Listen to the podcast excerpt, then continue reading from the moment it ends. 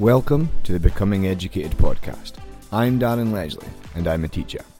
The mission of Becoming Educated is threefold to inform, giving teachers the robust academic basis to really meaningfully interrogate practice, to challenge accepted thinking, dangerous assumptions, and the dead wood in tired professional dialogue, and ultimately to inspire and allow passionate professionals to trust in themselves and teach with joy. So, in this episode, uh, I am joined by chartered psychologist and a director at Inner Drive, Bradley Bush. Bradley co authored The Science of Learning 77 Studies That Every Teacher Needs to Know, and is one of the leading experts on how psychological research can best help students and teachers improve how they think, learn, and perform. He has also worked with elite athletes and Premiership footballers. Bradley, thank you very much for chatting with me today. Oh, thank you for having me on. No problem. So, um, before we begin, could you give us a brief synopsis of who you are, uh, what you do, and how you came to do the work that you currently do? Uh, yeah, um, so my background was originally in sport. Uh, I'm a sports psychologist, um, and I started off working in football uh, with the intention of seeing could we use psychological research to help improve performance. Uh, outside of football, I was lucky enough to be uh, part of the support team for athletes for Team GB for London 2012 and Rio 2016 games. And it was really during the latter stages of that that I kind of, the area that kind of really shifted my focus was on how do we help develop good learners, people who are coachable, people who use good feedback, who don't get too down after setbacks.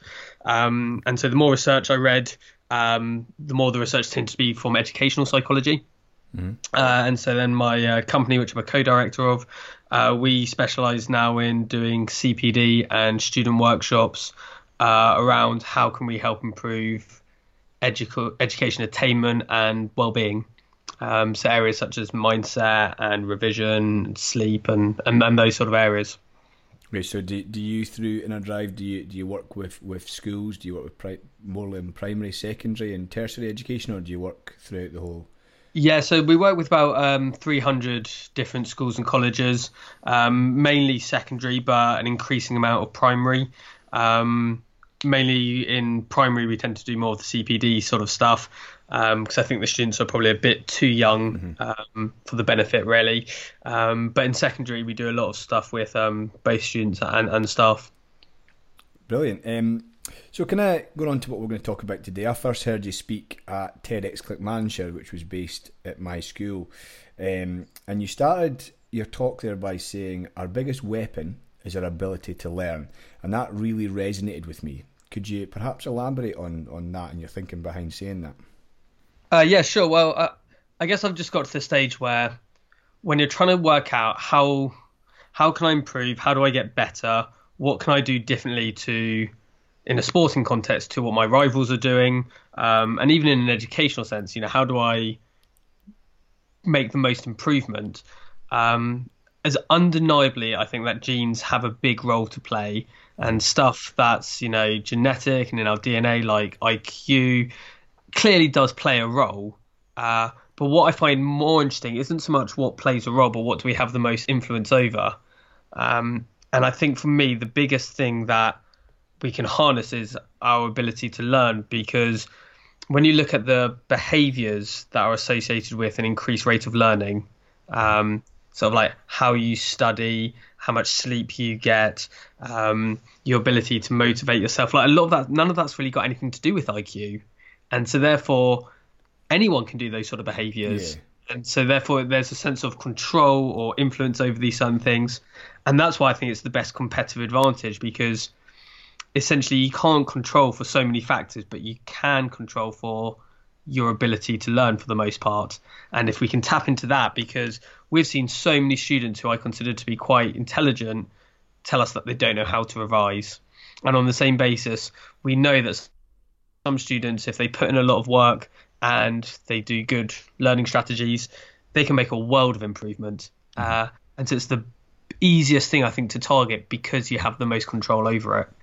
Absolutely. I suppose in when you get to the highest level of sport, when everyone has the, the right genetics and and the, and right. the ability, to what separates the bet the the the best from the rest. I suppose is what the all things you spoke about there. The their attention to sleep, their attention to detail, their attention to learning. But if we take that back into to the classroom, I suppose you can have a variety of children and the and the things that you can you can really really promote in your classroom is that like if you if you work hard on your revision and if you give them the right strategies to learn to memorize then I suppose that's going to if they put the put the work in they're going to separate themselves from the rest well and if anything it's probably more important in education because if there is such a disparity and you do have such difference in some students background and intelligence and all these sort of things then how are you going to help the students who have been dealt a bad hand mm-hmm. uh, and the best thing that they'll be able to do is can we help them make sure that they're doing everything that they can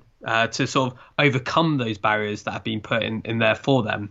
Uh, so I actually think creating good learners is the best way if we're talking about like stuff like social mobility is to actually help people improve because knowledge is power. Mm-hmm. And so then some students get access to knowledge through the benefits of being exposed to lots of stuff, but some students don't.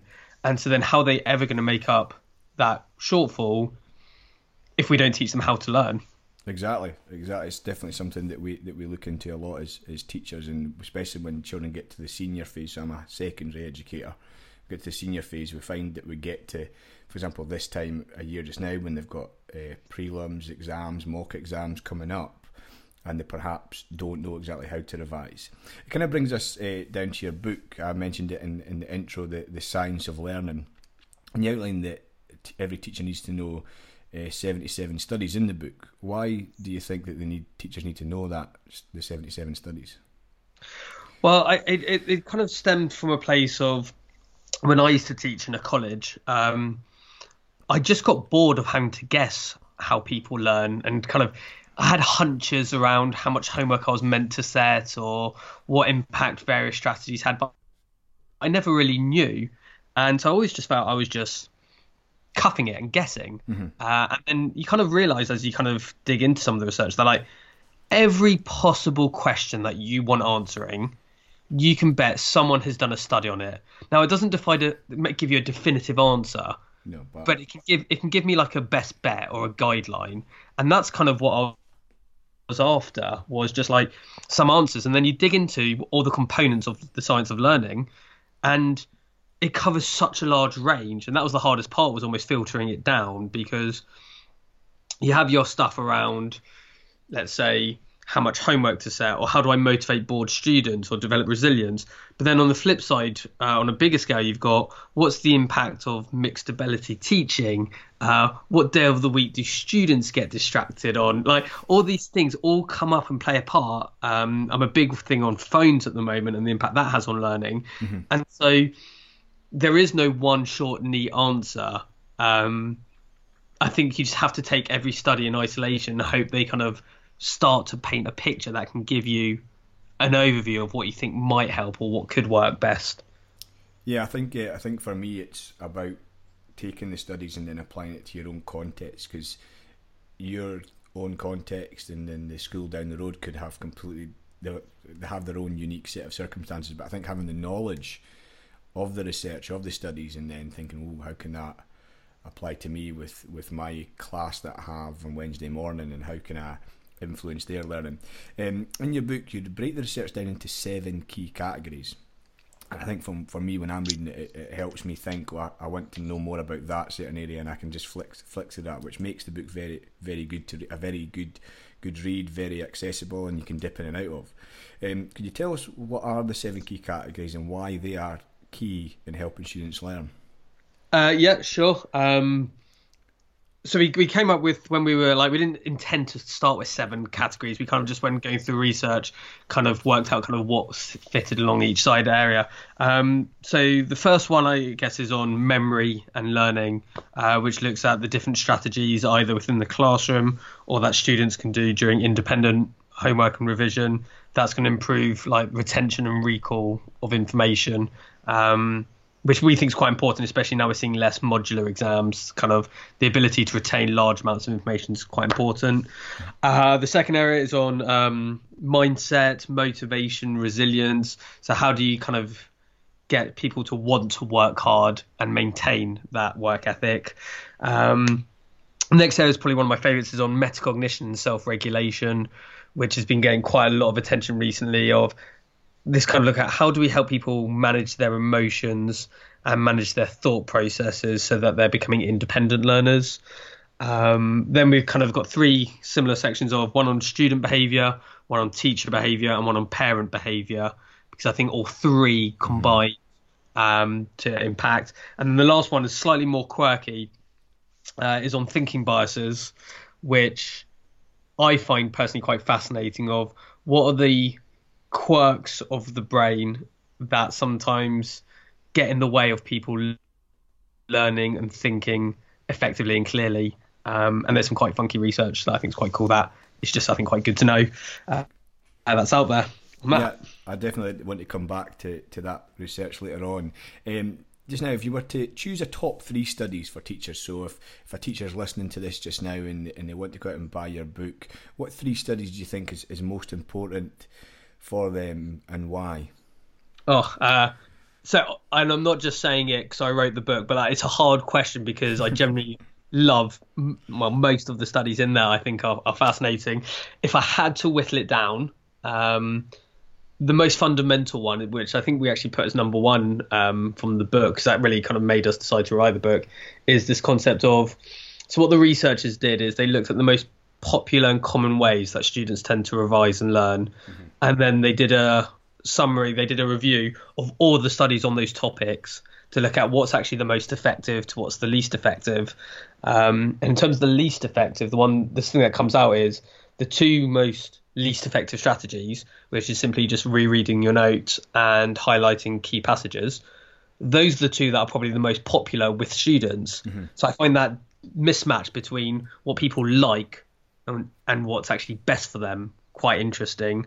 Um, and the nice part about that is it also as well as looking at the bad, it looks at the good, um, which is around retrieval practice, which is generating an answer to a question, um, spreading out the work so you revisit it regularly, um, and mixing up the topics within a subject. So I think that one on memory is definitely one of my favourites.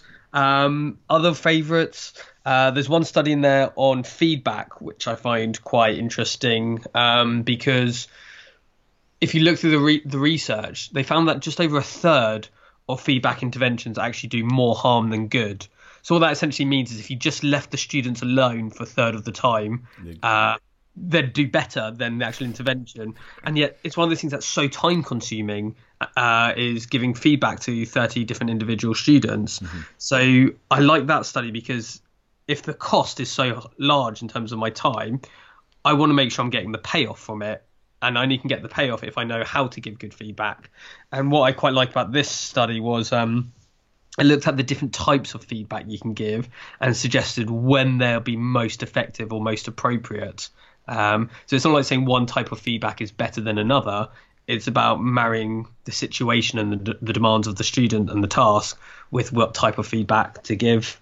Um, and then I guess the last one that I probably like, um, just because I always feel like I'm grumpy when I say this one, but I think I, I like this is where I'm at now. Is um they did a good longitudinal study for over five years over lots of different schools on the impact of mobile phones uh, mm. and what impact did um, a mobile phone ban have on student performance um, and uh, controlling for all other factors.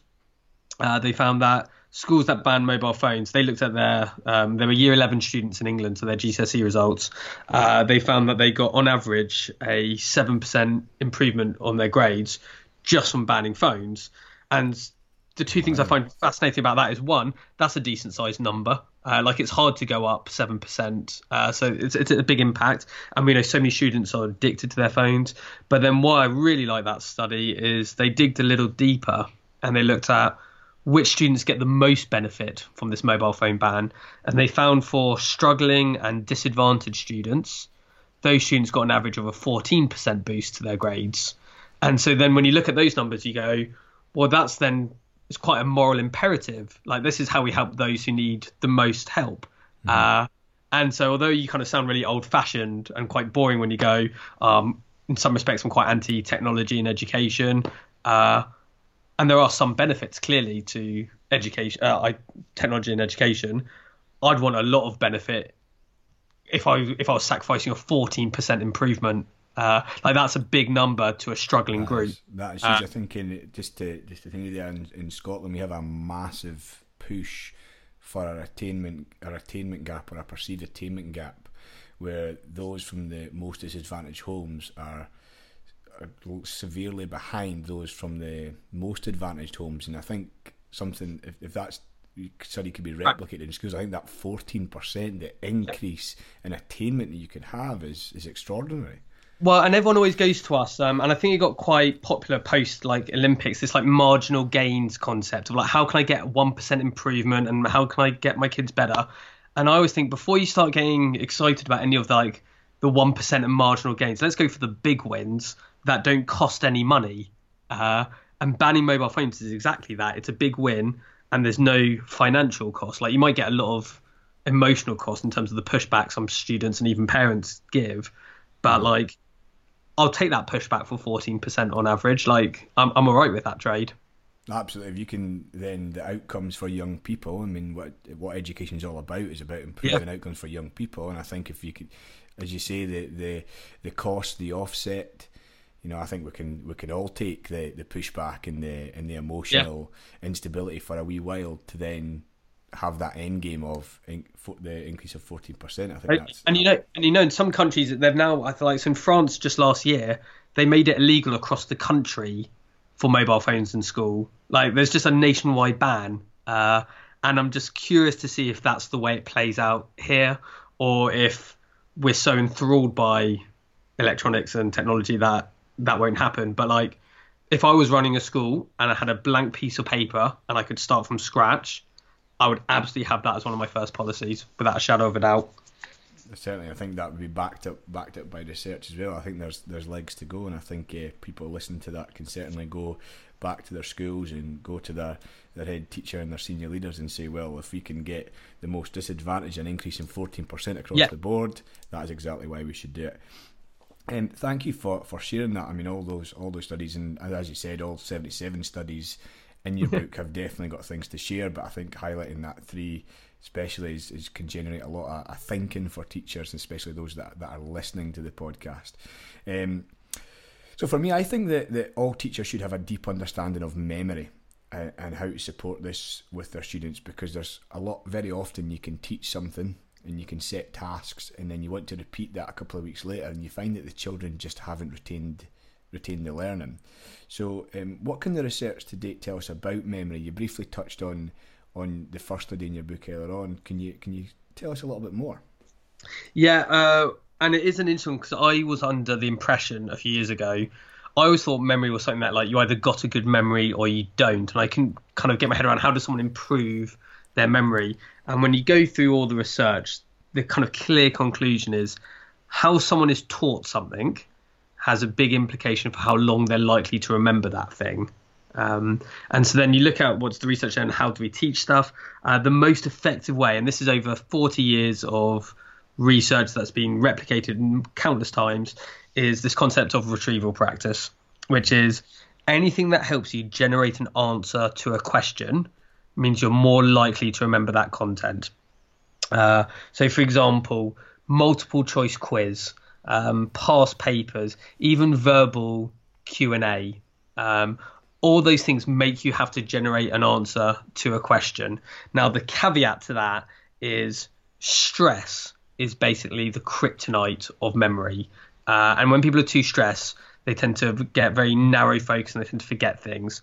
So you want to do a lot of quizzing and testing, but no, not in a way that's seen as a formal assessment or judgment because the stress of that would probably negate the benefits of the memory. So what the phrase that often gets used is called like low stakes quizzing. Mm-hmm. Uh, essentially, and I think, for example, how I used to start every lesson. I used to start every lesson because I thought this is what you're meant to do. Uh, let me tell you the three learning outcomes or lesson objectives and get everyone to write it down. Uh, whereas now I start with a quiz on something that we did two weeks ago that I'm not expecting you to really remember all of it. Uh, but that's not the point because I'm not marking it and I'm not judging you it's that it's that act of you remembering and generating the answer to the question. That's the part that's going to help. Likewise, my summary slides. used to always be around. I just take the learning outcomes and change the tense. Instead of saying we were going to learn about this, like we did learn about this. Whereas now I always end on a quiz. Um, would be like kind of my suggestion. So anything that makes people generate answers to a question. Uh, and then the other area that I think is probably quite good to know is this concept of spacing, mm-hmm.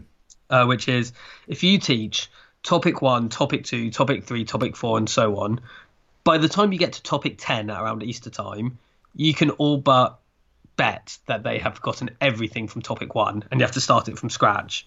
And I used to find that really frustrating because I couldn't get my head around the concept of I've taught you this, but yet you haven't learnt it. And the difference between I've taught it and you've learnt it, like the two didn't always marry up. And so the concept of spacing is you have to revisit material regularly. Mm-hmm. Um, so we know, for example, in a very crude way of thinking about it, one hour a day for seven days is always going to be better long term than doing seven hours in one day. Like little and often beats a lot at once, mm-hmm. always. Uh, and yeah, I was really reluctant to do that when I started teaching because I never wanted to have my students bored. I always think you had to do new stuff to generate engagement. Uh, and A, that was a big time cost because I was always having to generate new material. Mm-hmm. Uh, and B, it wasn't effective because like repetition is really underrated but so important. Um, and so when doing like stuff like big scale stuff like curriculum design, I think you have to be aware of how, when are we going to revisit material mm-hmm. and how often are we going to do that so that in 18 months time we'd have to start from scratch again.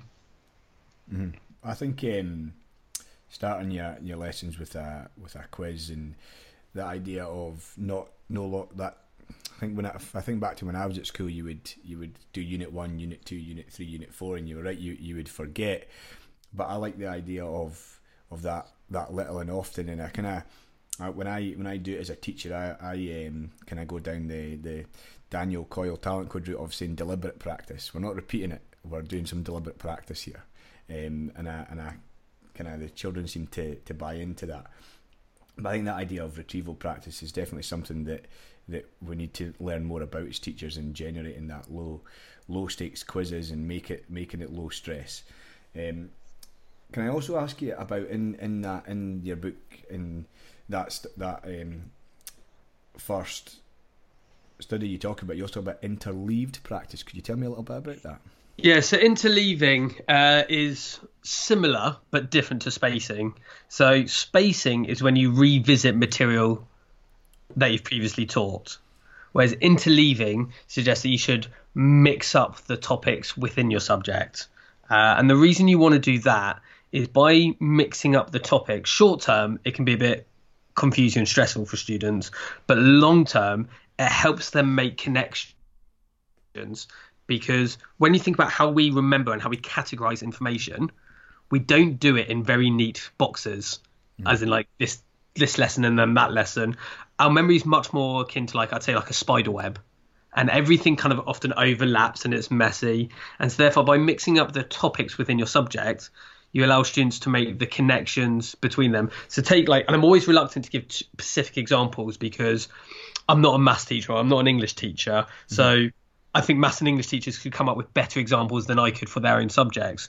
But on a very basic level, if you were teaching about Shakespeare, if you just did one play and then another and then another, it's really hard sometimes to make connections between all three in terms of character development or mm-hmm. the use of imagery across all three because by the time you get to the third one, you've forgotten the first one. So you do need a base period to start with where you just focus on just one thing but then after a while mixing it up so that you get that sort of spider web that cross interaction between them allows people to make connections. And the more connections you make essentially the stickier the learning becomes i like that i like that that phrase the, the stickier the learning becomes and, and the retention thank you um, You've also uh, written for the Guardian Teacher Network on the science of teaching and learning, and I had I had a great time reading through back all, all, all, your old posts.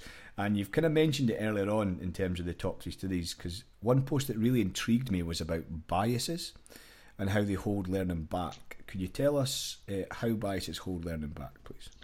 Yeah, um, so we could um, I guess the interesting thing for me about thinking bias is it works on two different levels. You have your student level, and you have essentially the staff level. Uh, which would you like me to go for first, uh, students or staff? If you go staff first, and then we'll finish with the students. Okay, uh, so uh, staff one, uh, the two I think that are worth being aware of. Uh, one is what's known as confirmation bias. Mm-hmm. So classic confirmation bias, uh, or it's kind of a version of like outcome bias, which is let's say you have a great set of results this year, and that year you've also started, let's say, a breakfast club at the school.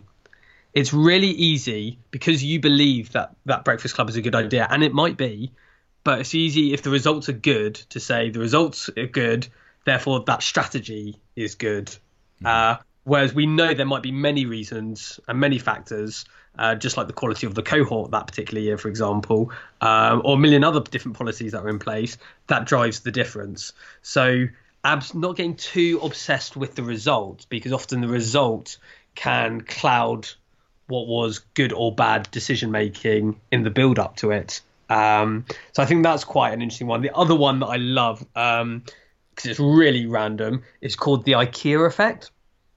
And so the way the IKEA effect worked, named after the, the Swedish um, manufacturer, yeah, um, they did studies and they found that sh- people who made, who self-assembled the furniture themselves uh, valued the furniture higher uh, than someone else who'd made it for them. And they kind of replicated this with origami as well. Like if you've spent time doing it, you kind of place more value on it than other people might.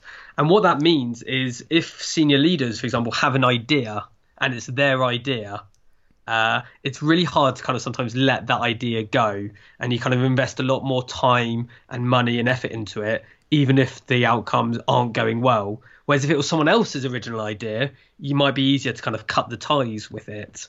Uh, so this whole concept of uh, both the IKEA effect and indeed this sort of confirmation or outcome bias is how do you know that what you're doing is working?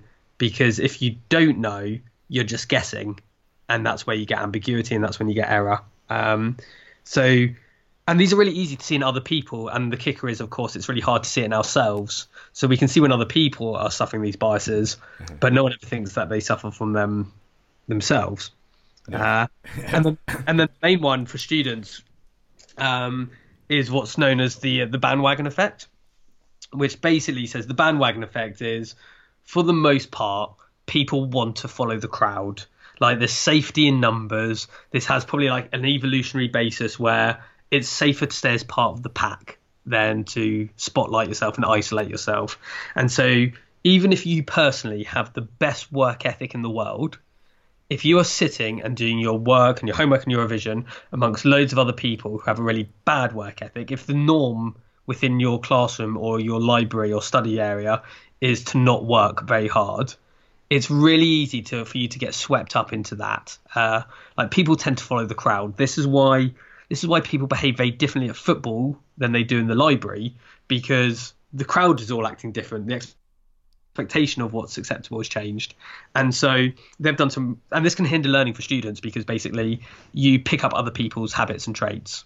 Mm-hmm. So that uh, in, a, in, a, in, a, classroom of thirty children, the bandwagon yeah. effect could take take place. That you could have someone who maybe is if they, if they were to work hard could fly ahead of the group, but because of that effect, they're going to just sit around the average.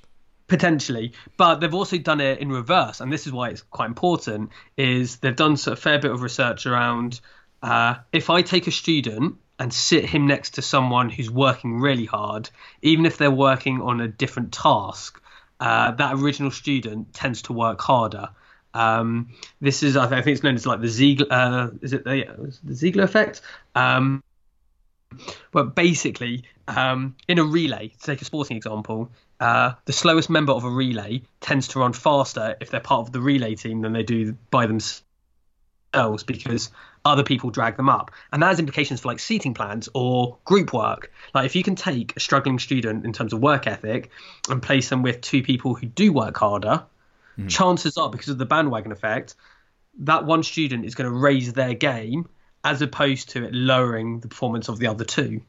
Uh, so we can use the bandwagon effect for positive. If you can help create a culture where working hard is important and being successful is cool, then it becomes self-policing, and then the students will naturally work harder because it, there'll be like a ripple effect. Uh, and that's what makes this stuff I think so interesting. So, either the key to that is either you get the numbers on your side, or you identify who are the key influencers and get them on your side, because uh, then they'll spread the message, and then once the message is spread, you'll have the numbers. That's brilliant. I uh, just just on that, I, I recently read uh, Damian Hughes' book about unlocking the DNA of Barcelona.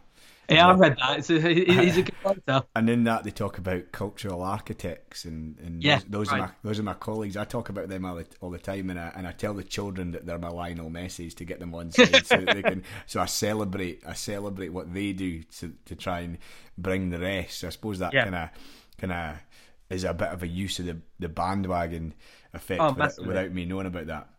Um, can I you can I mention briefly there, but something every teacher wants to create in their classrooms, you and you and your group of thirty children, is a high challenge, high support environment, and you spoke about that in in your TEDx talk. Um, how do we, as teachers, get a, a, classroom which has high challenge but also high support? Because you spoke earlier about low stakes, but we want the children to be challenged.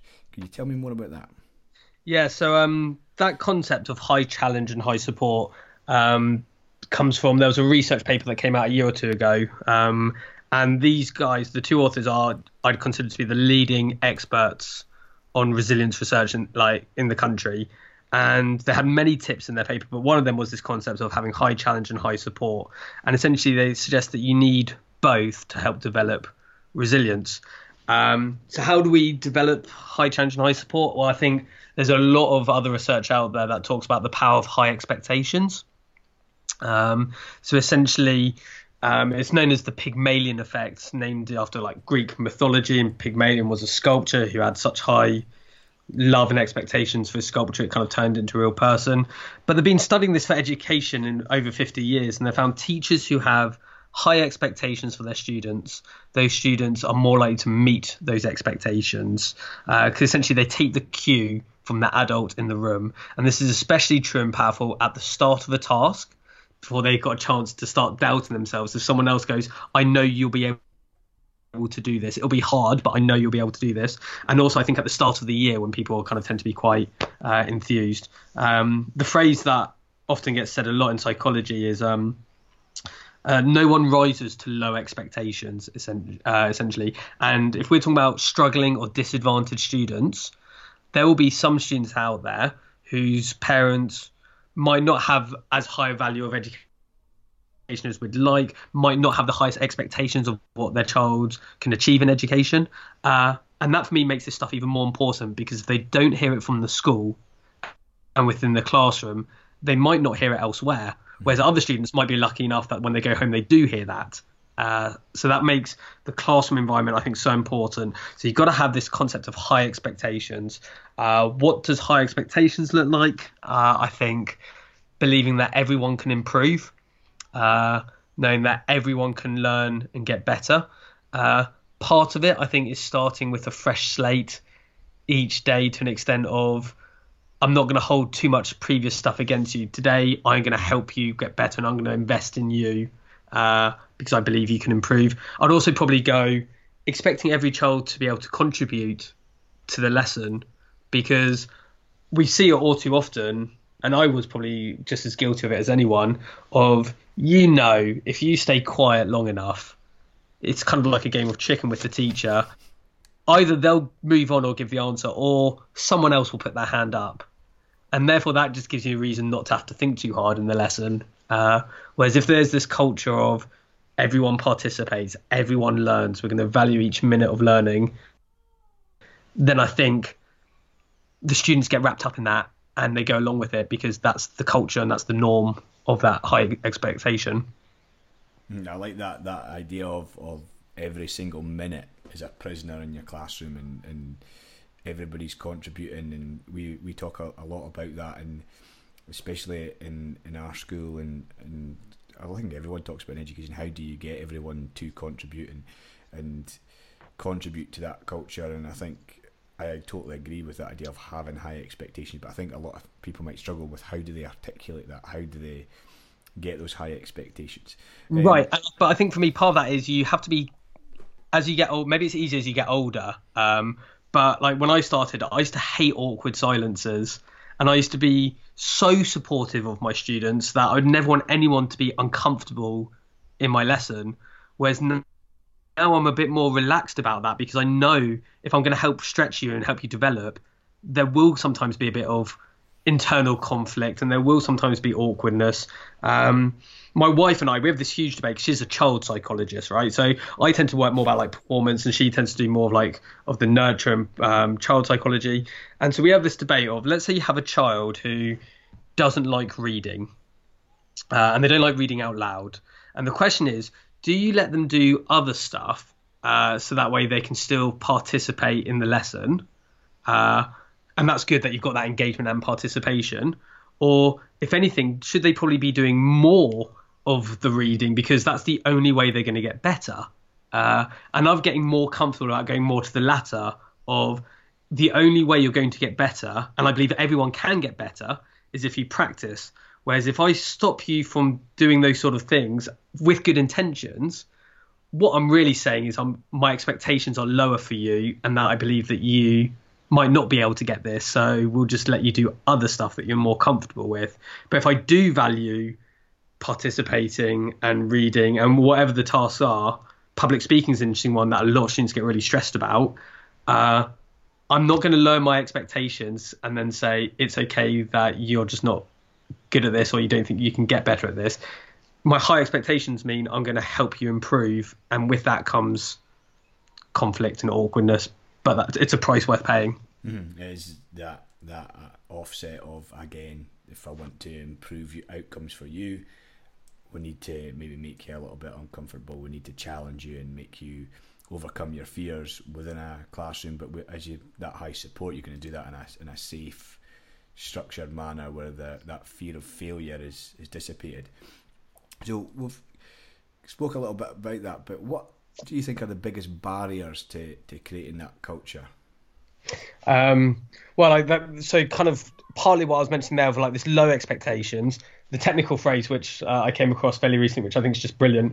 Uh, apparently, it's actually referred to as the golem effect, which is if you have low expectations, people tend to meet the low expectations. Uh, so I think that is a big barrier. Uh, another barrier, and I have quite a lot of sympathy for this barrier in terms of, I think one of the barriers is time and energy, uh, because it's a really hard gig teaching because the hours are long, the emotional investment is high and it's really hard to be a driving force if you're tired, you're stressed, you're demotivated. Um, and so, what you tend to see, if you look both at the research and also just anecdotally, I think the best institutions are the ones that really look after and support their teachers because that then removes that barrier. It kind of frees them up to do the job they want to do in a way that they want to do it as well. Um, and the more you can value, I think, your staff with, and that includes giving them high CPD, allows time for self reflection, a fair bit of autonomy. Um, I think that actually removes the barrier because most people get into this profession because they have high expectations of they want to help the next generation get better. So it, it frees them up to do that. No, I'd, I'd wholeheartedly agree. I think the, the, the biggest resource we have and not only in education but the entire world is, is, is human beings and that interaction between human beings is important. I think if I think every teacher in, in the world would can talk to you about um, the stresses of the job and the challenges of the job. But if you are supported, I, I feel I for one feel incredibly supported in, in my team in my school, and that's allowing me to to try and be the best that I can be every single day for for the young people. And after all, that is exactly what I want to be. Um, thank you very much, uh, Bradley. We've come to the end of of that that section of my podcast, and I have some three final questions that I, would like to ask everybody that comes on my podcast. If you'd be up for answering them, sure. Um, well, my first one is: What book or text has had the the biggest impact on you and your career?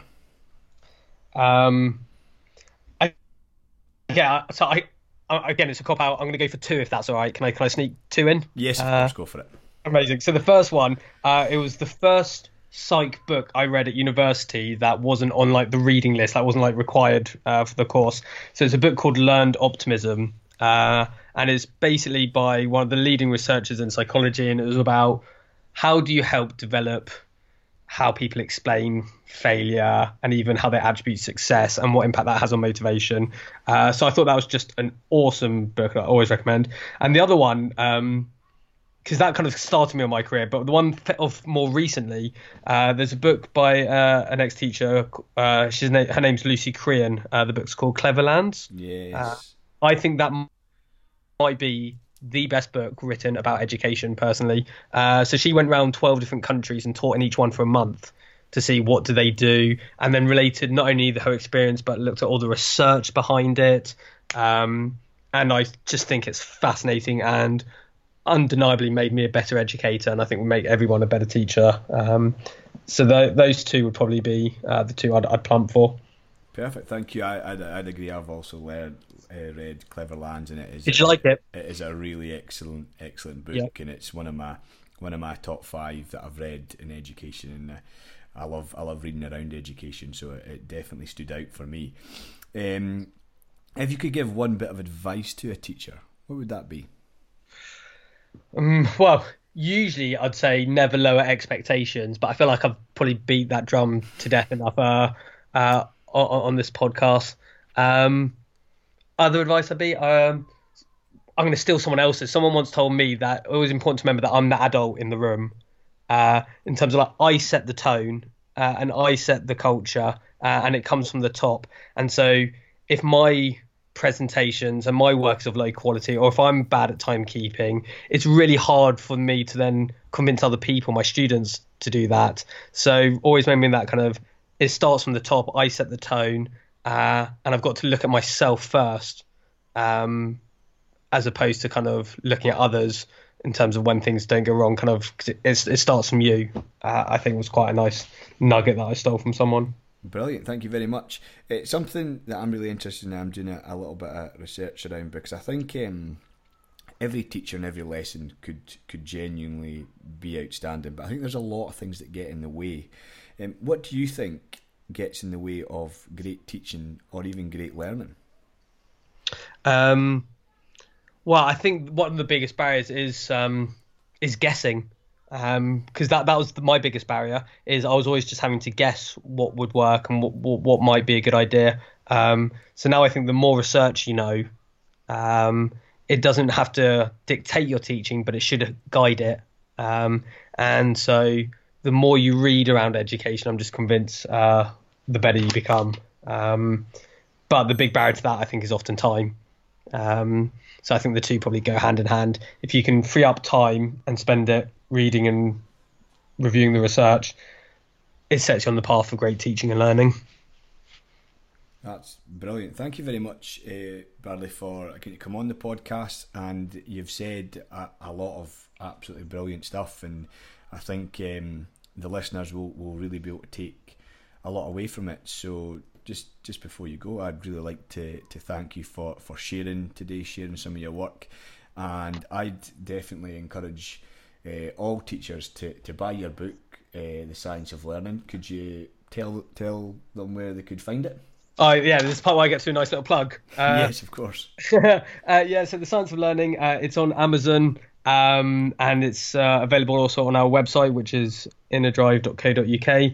And fortunately, our lovely publishers have told us that for schools who want to bulk buy for members of their staff, we can offer quite a nice discount. Um, so if anyone's interested in that, get in touch and we should be able to sort out a discount. No, brilliant. I'm I'm sure that they certainly will after after listening to listening to you today. Um, thank you very much for your time, and I hope you have a lovely evening. And um, I hope to also chat with you again in the future because it's it's, it's been incredibly valuable for me in my own learning, and hopefully it will be the same for the listeners. Ah, absolute pleasure, mate. Really enjoyed it. Thank you for having me on. Thank you very much for listening to the podcast today. I really do appreciate it. If you want to find out more about what was discussed today, please head over to my website, becomingeducated.co.uk. And finally, if you haven't done so already, I would really love it if you were to subscribe to the podcast. That way, all future episodes will be downloaded directly into your feed. And before you go, please always remember to teach with joy.